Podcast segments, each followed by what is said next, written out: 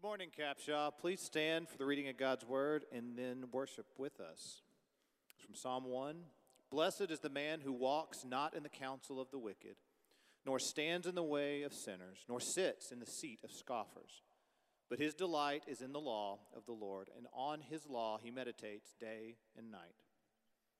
He is like a tree planted by streams of water that yields its fruit in its season, and its leaf does not wither. In all that he does, he prospers. The wicked are not so, for they are like chaff that the wind drives away. Therefore, the wicked will not stand in the judgment, nor sinners in the congregation of the righteous. For the Lord knows the way of the righteous, but the way of the wicked will perish.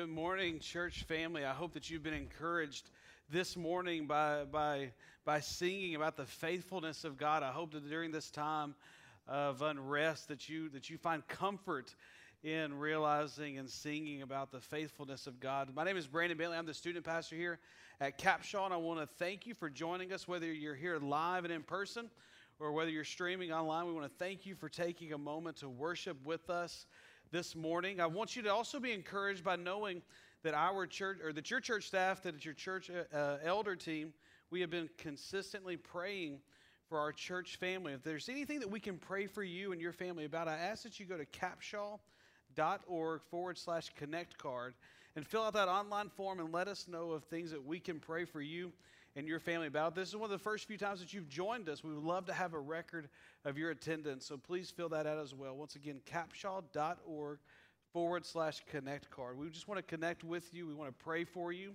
Um, so please use that as an opportunity to let us know things that we can pray for you about. This morning, Pastor John is continuing his series, uh, Handwritten by God, where we're, gonna, where we're going through the uh, Ten Commandments, and I promise you, you're going to, uh, you're going to enjoy and be encouraged this morning. Th- thank you once again for getting up.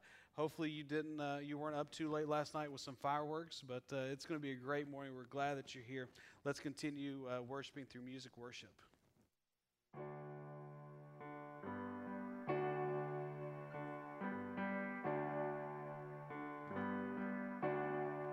Before the throne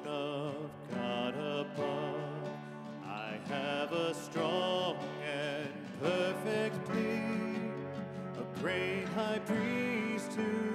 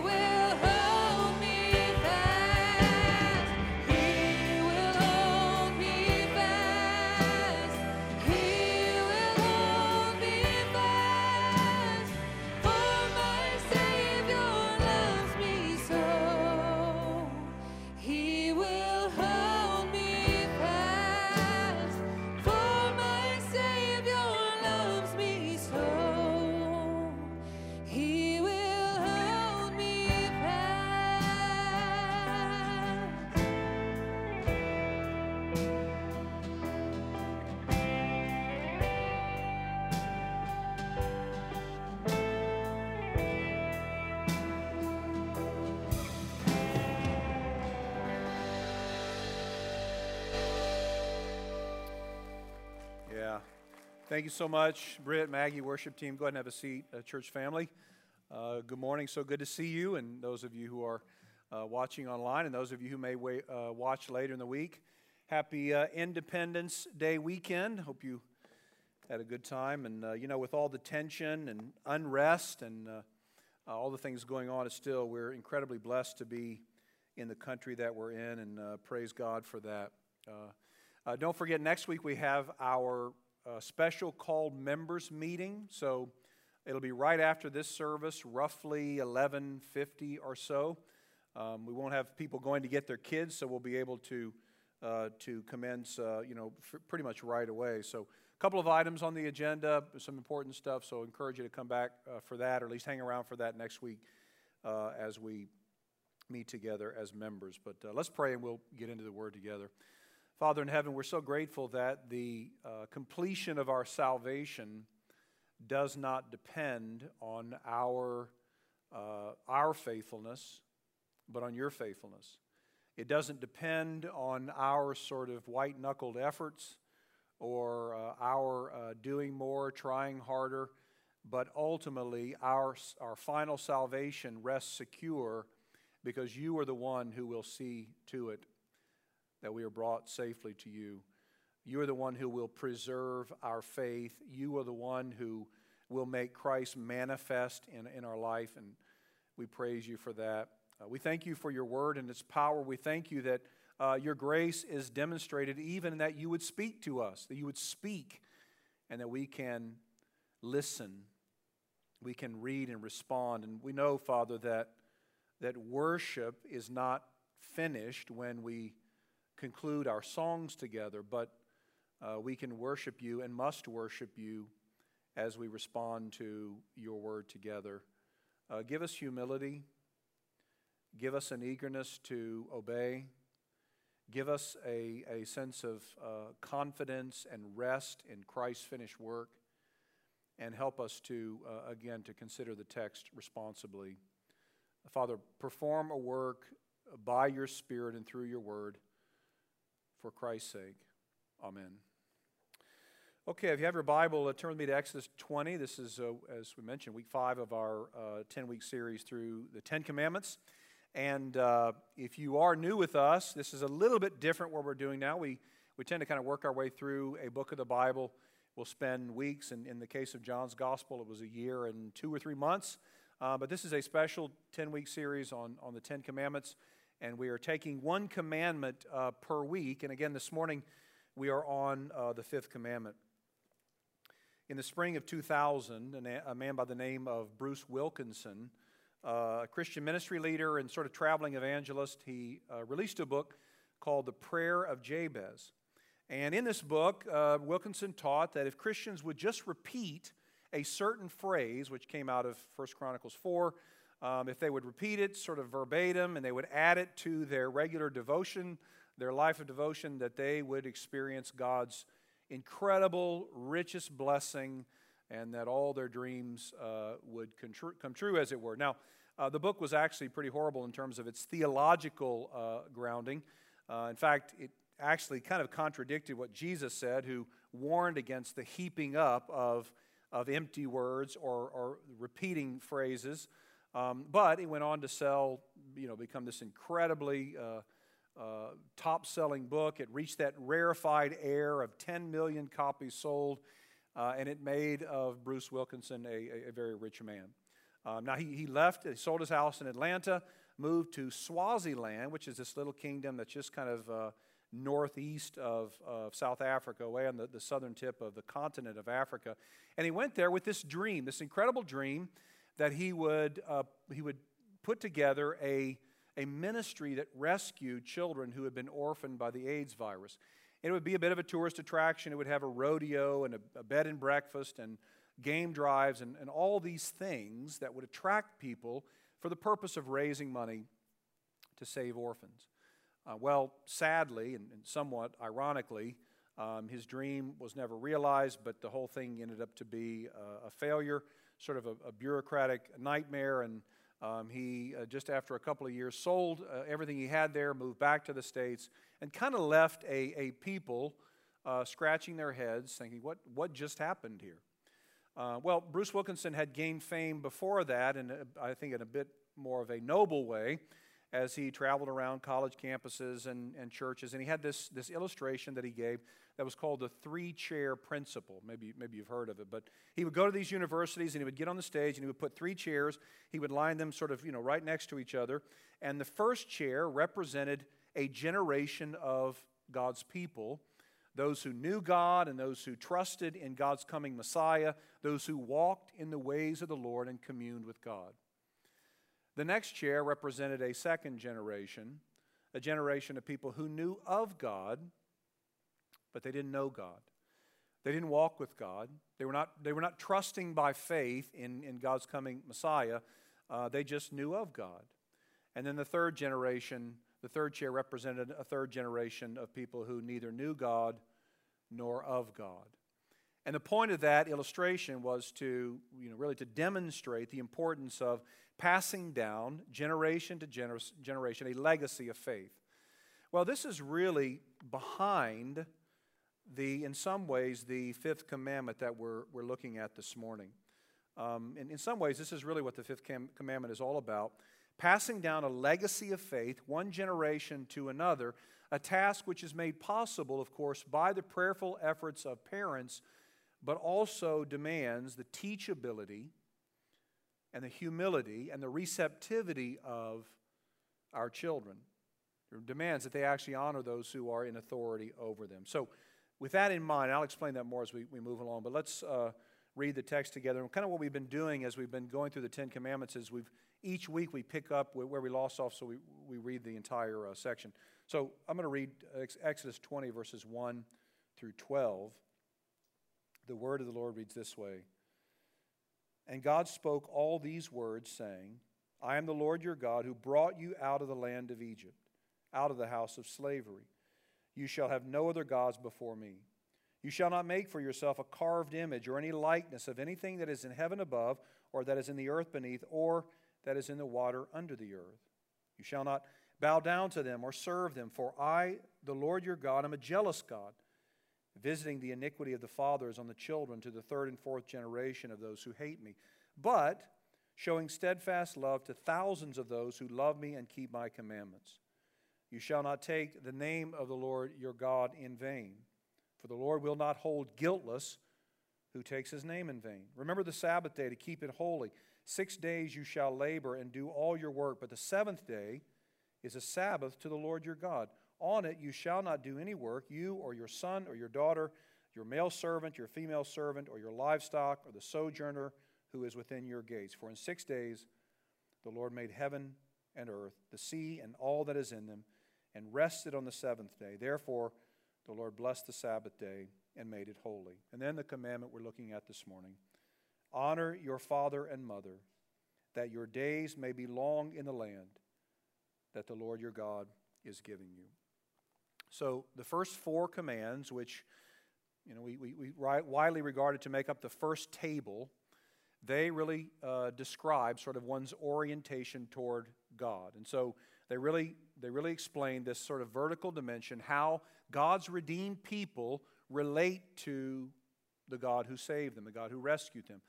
The second uh, table, which made up of the six commands, um, that represents how God's redeemed people relate to one another, how they actually engage one another and live in community with one another. And I think it's interesting, in fact, it's fascinating to me that when God talks about how his redeemed people should relate to one another, he starts with how children relate to and respond to their parents. Because it, it is reasoned.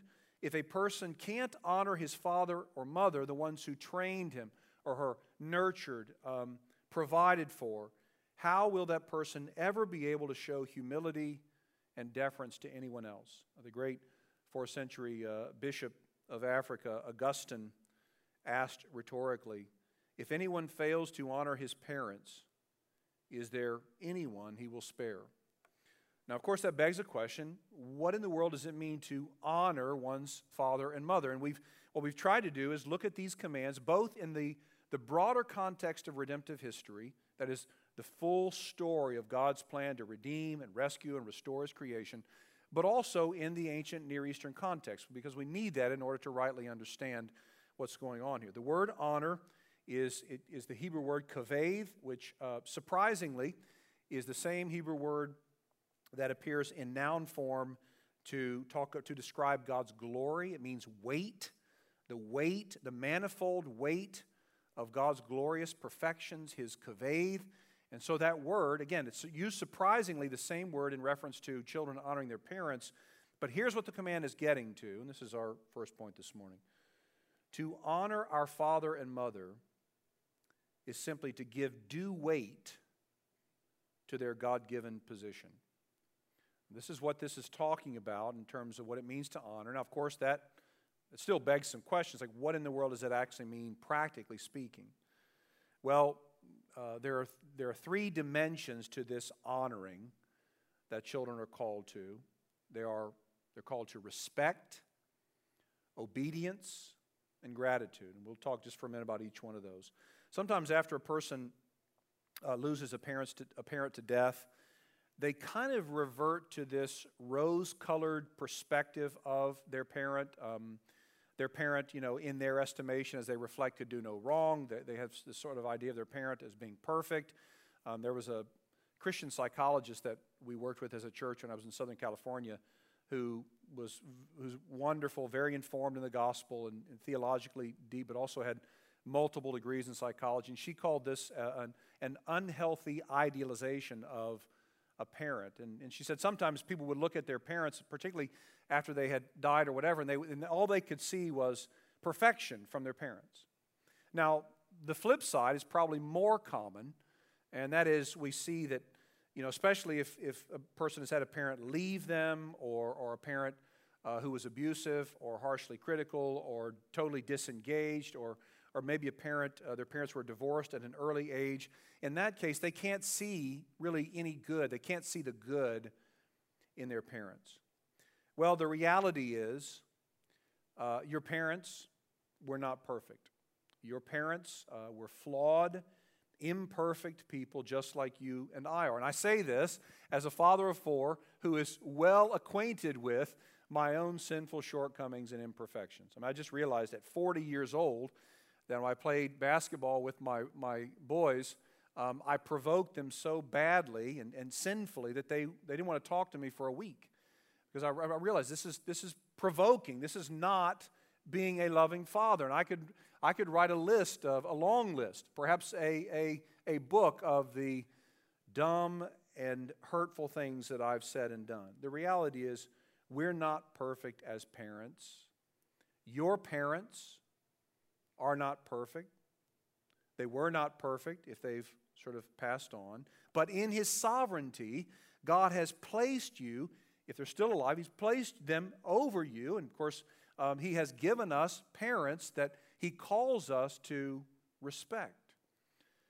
I don't usually pay much attention to the magazines in the grocery store aisle, but I happen to notice uh, just the last couple of visits uh, a couple of interesting headlines that caught my eye.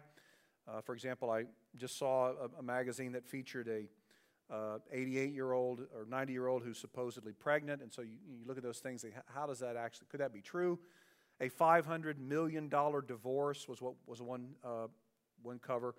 Or I'm fascinated by this idea of a plant based everything, you know, plant based ribeyes, plant based meat. Plant. So th- these are, you know, these are things that I've seen. But, I, but here's a recent cover, a question from a cover of a magazine to teenagers. Right in bold, it says, Do you really hate your parents? Like, who doesn't? How to deal with your detestables.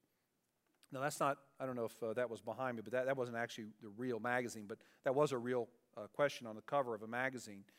And I think it, you know, okay, it's a catchy title. It certainly, you know, grabs your attention. But I think it really illustrates in some way the, the kind of disrespect for parents that has come to characterize um, our culture now. Um, respect, which was a very big thing in, in the ancient Near Eastern context, where, where the kind of the, one of the greatest sins you could commit against your parents was to bring shame to them in the city gates where people were gathered. Um, and so, respect is a critical aspect of honoring father and mother. Now, it may not be easy at times, again, with imperfect parents, um, but God has commanded us to show respect in the way that we talk to them, the way that we talk about them, in the way that we respond to them. We're called to be respectful. Now, the next, the next dimension of that honoring refers to obedience. To obey just means to do what they say when you're part of their household. We had a challenging situation uh, with one of our, our kids a few years ago, and I had to sort of outline a what I call a memorandum of understanding. And uh, we both read it together and signed it. Said, okay, uh, when you're under our household, then you have a biblical obligation to obey your parents. Now, when kids get older, when we get older, the concept of obey is, is actually enfolded into this idea of respecting. Um, when we're adults, you know, living on our own, um, you know, we're no longer called to obey our parents. We're still called to respect our parents, which means, of course, you know, inviting their counsel. It means, um, you know, honoring them and so on. But we don't obey them. There's something, there's something really profound about this idea of leaving and cleaving which of course is in those early chapters of Genesis, which is a reference ultimately primarily about you know two people becoming one flesh and, and getting married. But the reality is, is still the same. If you leave your parents' household, then you're no longer uh, under an obligation to obey them.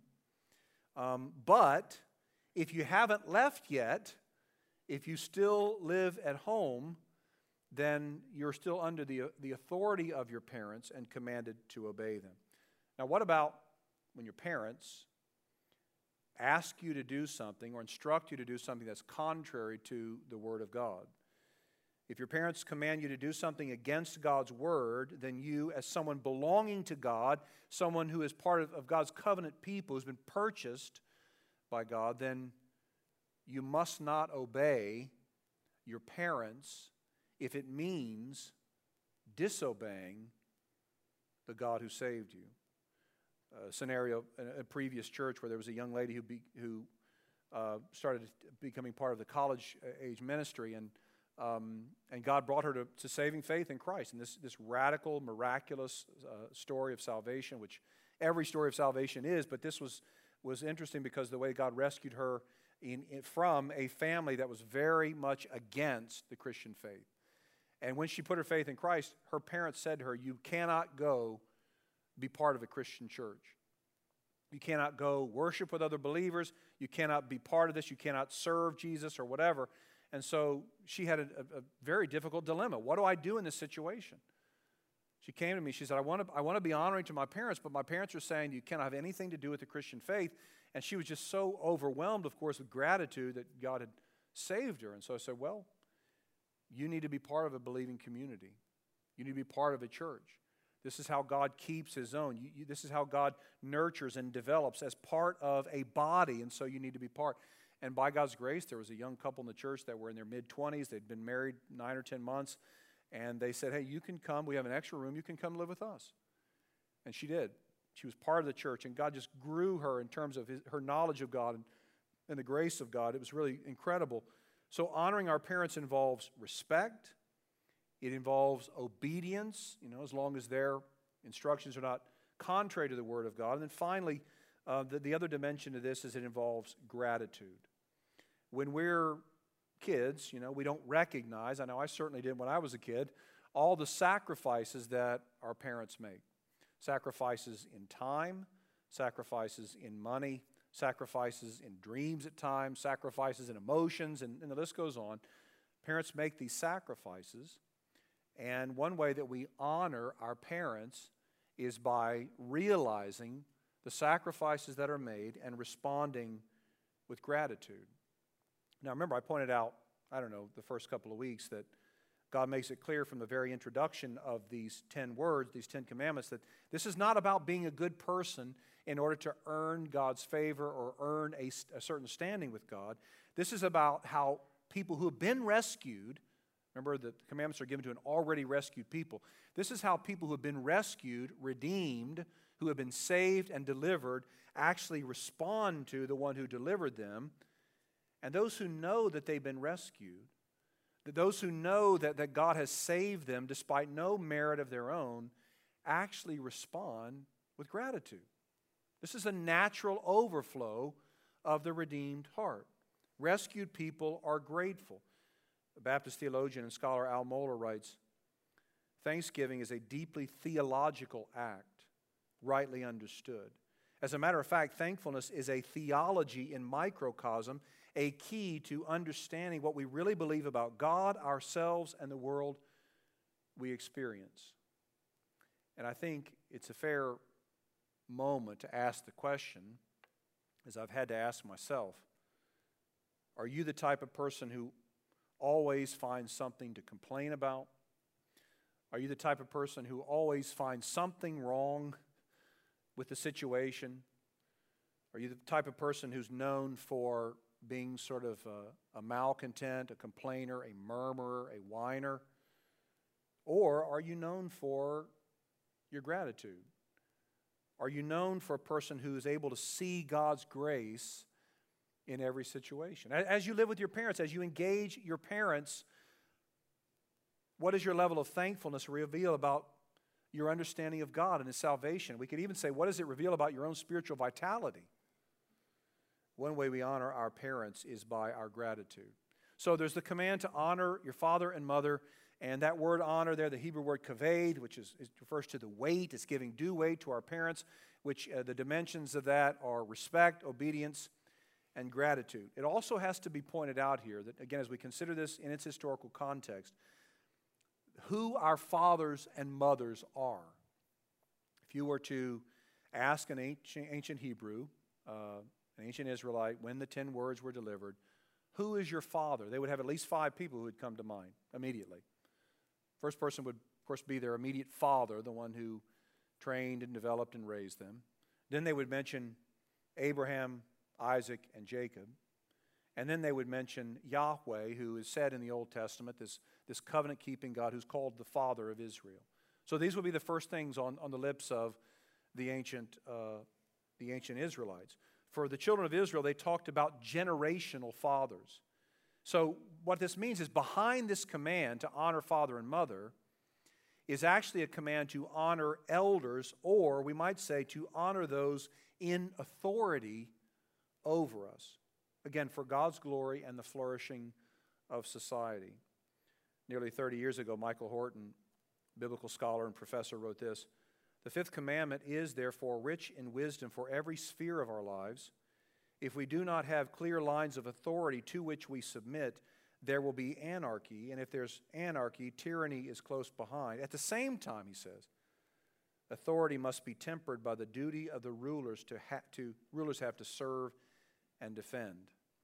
Now, it's pretty remarkable how applicable that particular explanation is today. That was 30 years ago.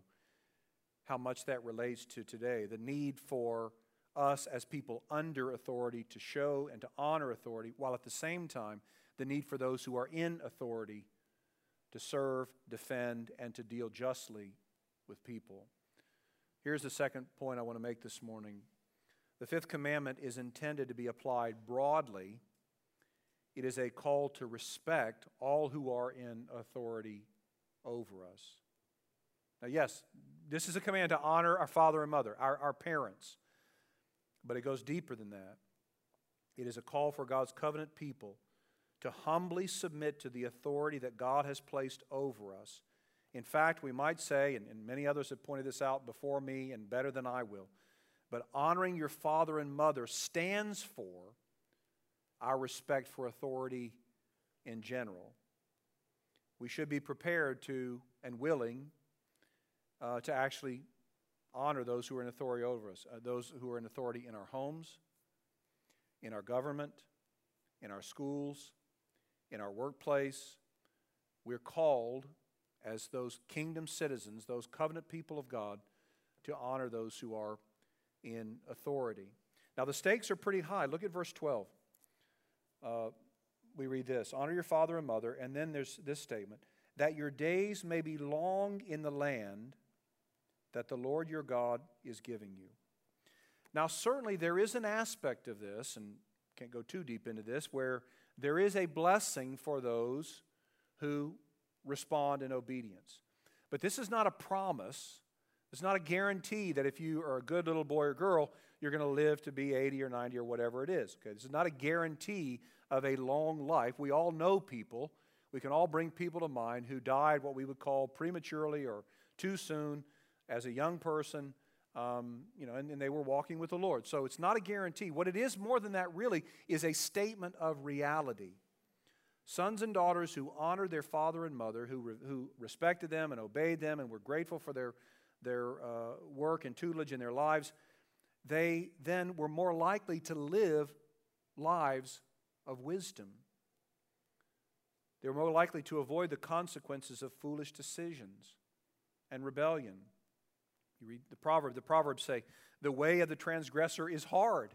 Which is saying, if you choose to ignore God's blueprint, you can expect to bring upon yourself all kinds of consequences. I've been spending a lot of times, a lot of time in the Proverbs lately. Um, pleading with God for wisdom, wisdom on how to lead this church as, as one of the elders, wisdom on how to, to lead in light of everything that's going on in our country and our world, the pandemic and, and racial division and uh, injustice, inequality, disrespect for authority, all kinds of things. Been pleading with God to give me wisdom. And so I've been spending time in the Proverbs, and what I've noticed is, you know, even sort of afresh, is how often that the way of the wise is presented as the way of a long life, whereas the way of the wicked is the one whose life will be cut off. Let me give you a couple of examples.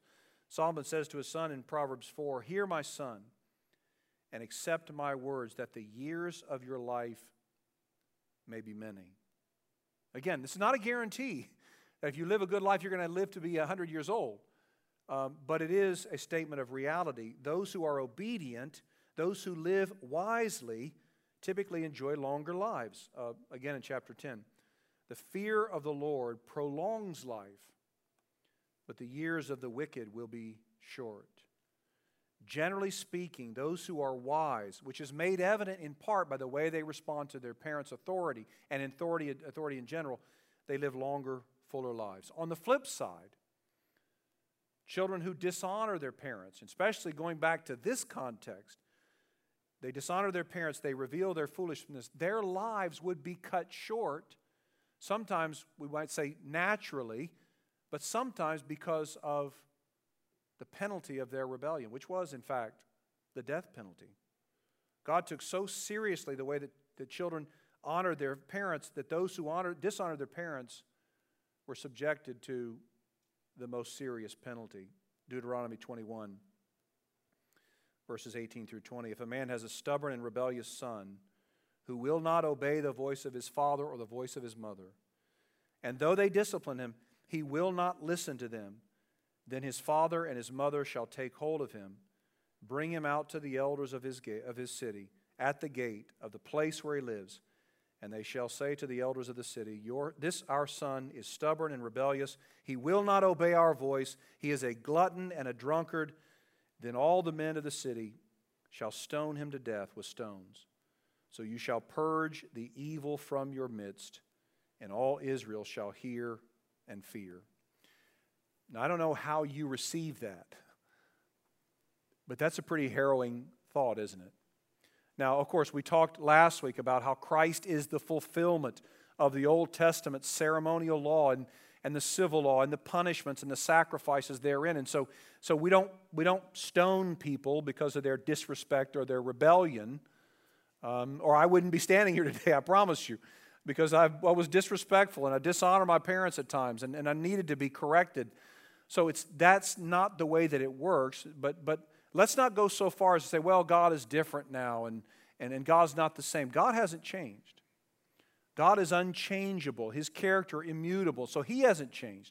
However, as part of this new covenant that we're living under, the so called last days, the days between the, the advent of Jesus and the return of Jesus, of course, God deals with his people differently in that epic or, or in that, that era. But it does show us just how seriously God regards those who would dishonor their parents. So, why is this important? So important? Well, for a number of reasons. And we're going to continue to talk throughout this series about why we obey God and why it's so important. But it's important, but one reason is in the case of this specific command, as I mentioned earlier, our children's obedience is for the sake of handing down the faith deposit generation after generation after generation for the benefit, not just for their benefit, but for the benefit of the surrounding nations. So that God's name and fame would be announced to the surrounding nations. How would the Egyptians, how would the Canaanites and the Perizzites and the Jebusites and all these other nations, how would they ever learn about or be exposed to the true God, the one true living God who is the rescuer of God's people? Well, they would find out through a child of Israel. Well, how would the child of Israel find out about this rescuing God? Through by his mom and dad. Well, how would his mom and dad find out about this one true rescuing God?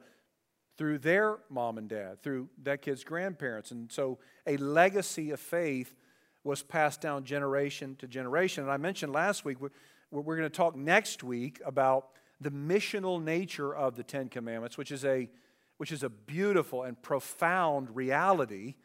Um, but one of the, again, the reason it's so important is because, because as children then obey and they come under their father and mother's authority and so on, and they, and they listen to their parents, they then pass down that faith deposit to the next generation and so on and so forth. So that the surrounding nations then are exposed to the true and living God.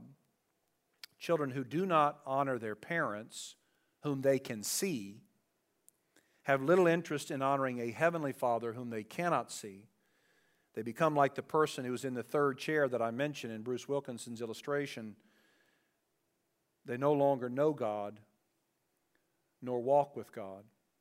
And a generation is lost, generation after generation. And the Creator God is not only not enjoyed nor glorified, but neither are his fame and name and glory spread to the distant parts of the earth. We read this tragic statement in the Old Testament, which pops up every once in a while. His heart was not fully devoted to the Lord as his father's had been. And yeah, I mean, that's a tragic thing. We're supposed to feel the weight of this, not just for the sake of the person who wandered away from the faith, but also for the sake of all of those now who would not be exposed to, who would not hear about this God of mercy and grace a generation would now be lost and the way of salvation would not be communicated. So it's a great responsibility for parents. How we live as parents, how we speak as parents will have tremendous impact on our children in ways we can't even imagine at this point, ways we don't even know. And for children, particularly of Christian parents, this is a grave warning from God. Don't turn away from your parents' teaching. Don't stray from the faith of your parents. Don't reject the God of your parents and your grandparents, because if you do, you may very well destroy your life. When we consider this command and the punishment and the blessing associated with it, we have to do so along with us being new covenant people, along with the New Testament teaching about God, and so maybe, maybe you're thinking, well, this just sounds like a God who is, who is vindictive and a God who is, who is overly concerned, a God who has all these incredible, horrible punishments. Well, we have to consider this passage along, again, with the New Testament teaching on God. And I think, especially for this exercise, the parable, the parable of the prodigal son.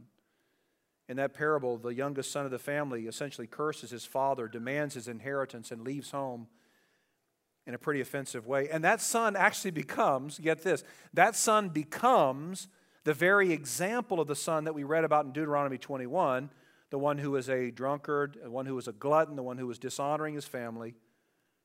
He spurns his father, which we don't, we don't really understand in this day and age what the, just how significant that was. Demands his inheritance, goes out, spends it lavishly on women and, and wine and pleasure, but then he runs out. he runs out of money. And he decides, I'm going to go home. I need to return home.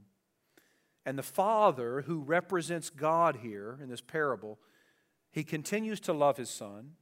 He continues to long for his son's return. And when his son does return home, what does the father do? Does he bring out a list and say, okay, if you meet these requirements, you're what? No.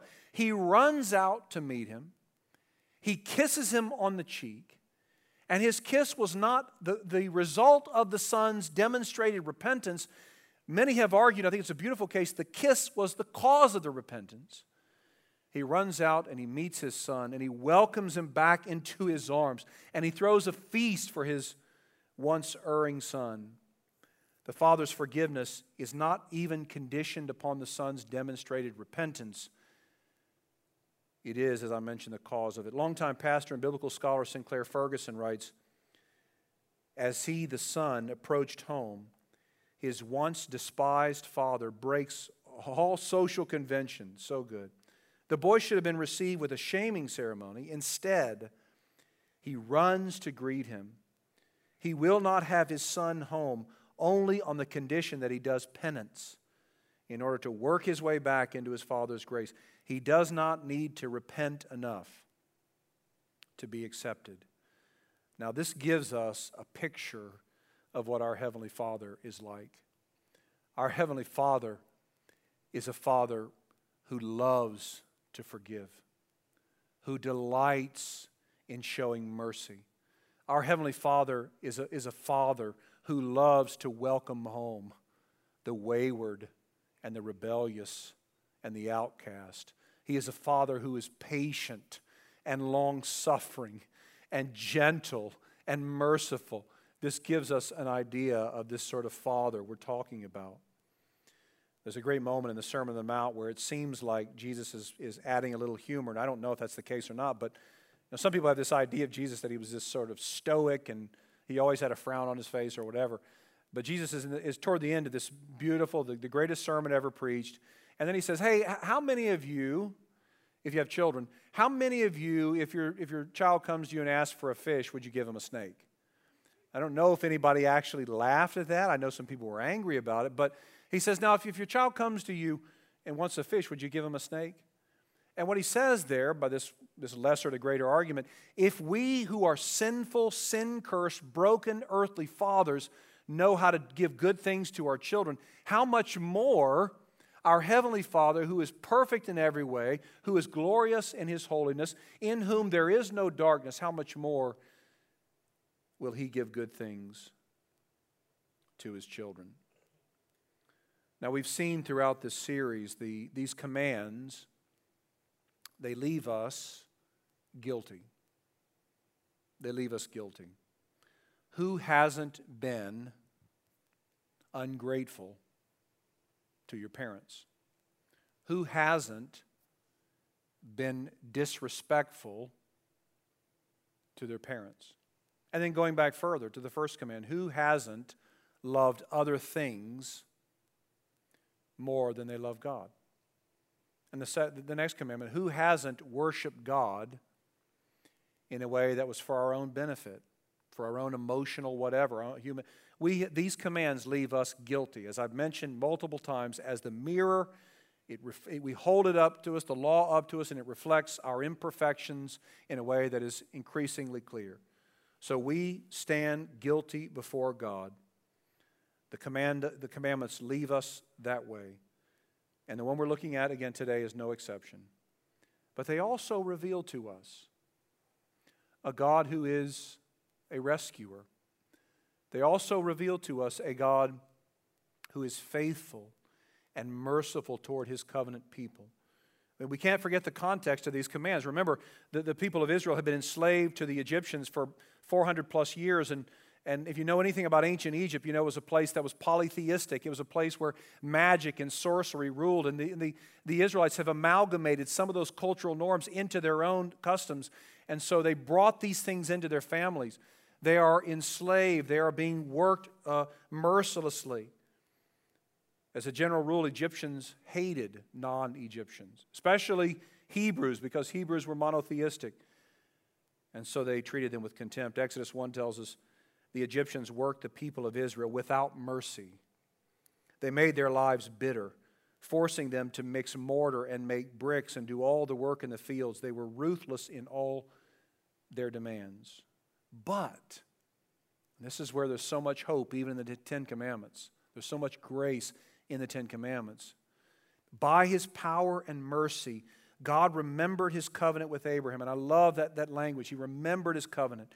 He rescued the Israelites from their slavery. And in doing so, he gave them the Ten Commandments, which were the way that they would relate to God and to neighbor. It was the way of human flourishing, the way to create a society, a people where justice prevailed and mercy was on display, and people loved one another and cared for one another.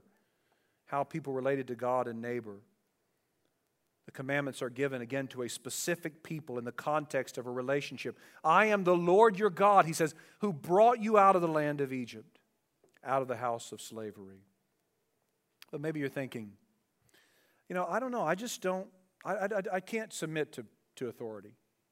I have my own way of thinking and my own way of doing things, and, and, and I, I just can't come under people's authority. I can't come under the authority of people that I don't respect. I can't come under the authority of people that I don't trust you know, I just kind of do things my own way.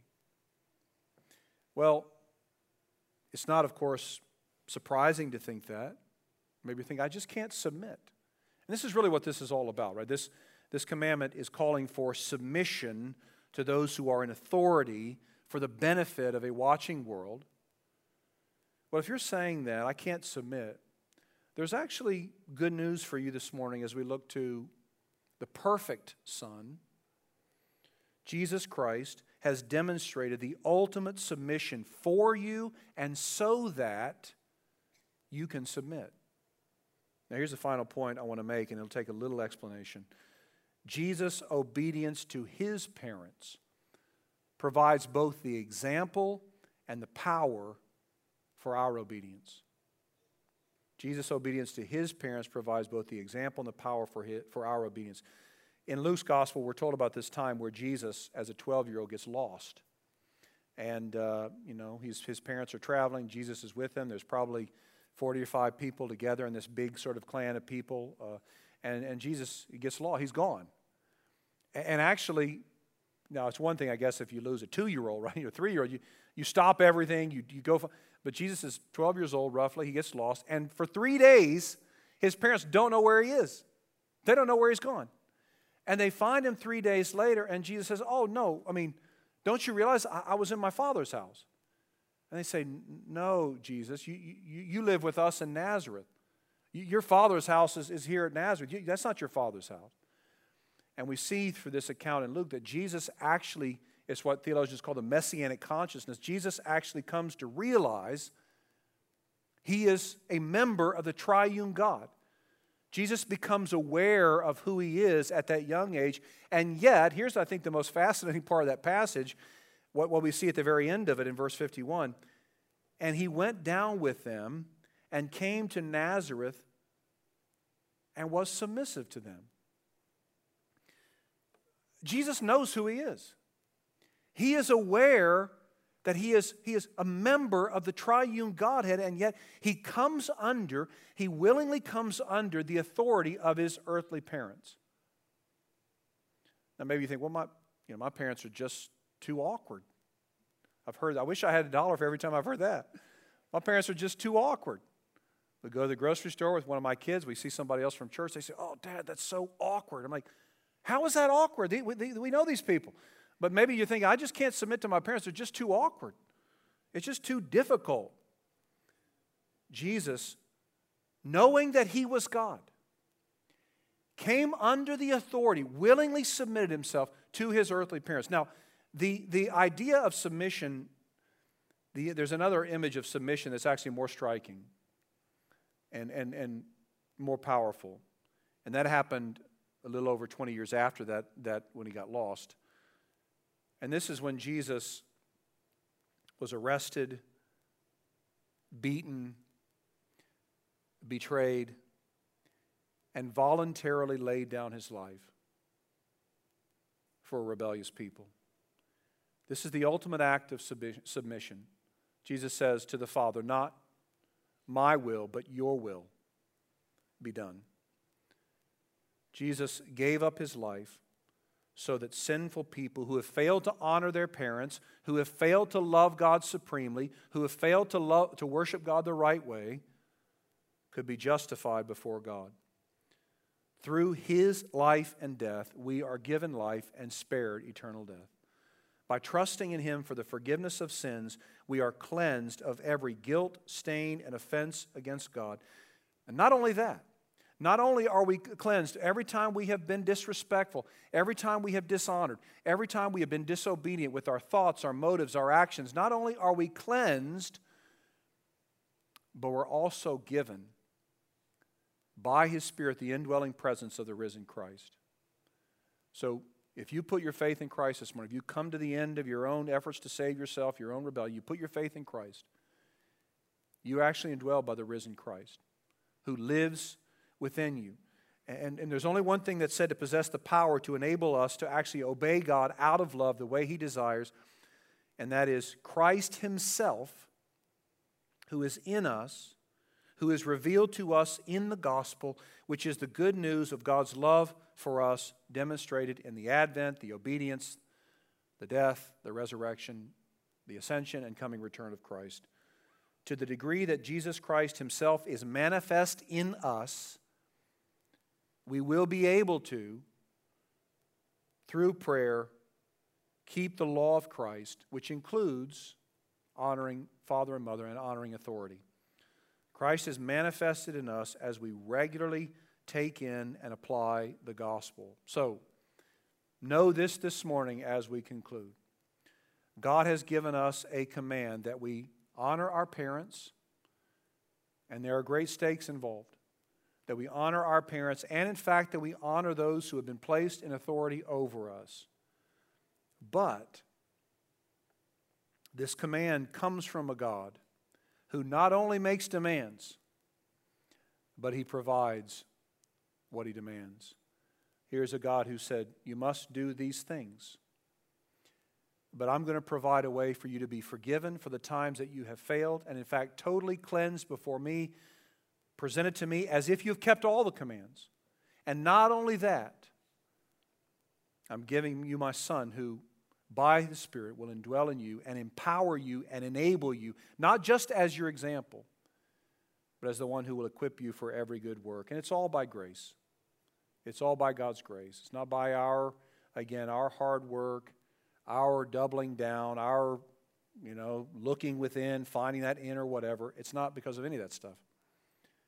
It's because of the grace of God who saves us, who keeps us, and allows us to walk into his presence, as we're going to sing in just a moment, as those who have been purchased and purified. Let's pray. Father in heaven, we ask this morning you. We ask that you would give us the grace to obey you. We ask that you would help us even this morning to rest in the finished work of Jesus Christ, who was obedient on our behalf, who died the death we deserve, who has, uh, who has now ascended to your right hand, Father, and is there interceding for his very own. And we know the scriptures tell us is actually living within us even now. And we know this is all a part of and because of your grace, which has brought this sinner home, and your grace, which will keep us to the end. We praise you, the living God, the rescuer of your people, the loving and merciful King. Have mercy on us, we pray in Christ's name. Amen. Capshaw please stand and worship with us.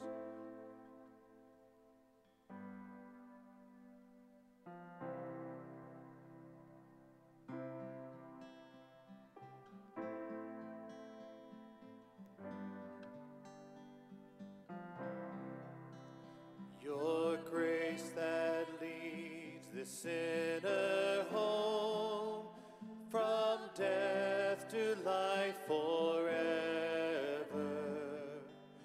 And sings this song of righteousness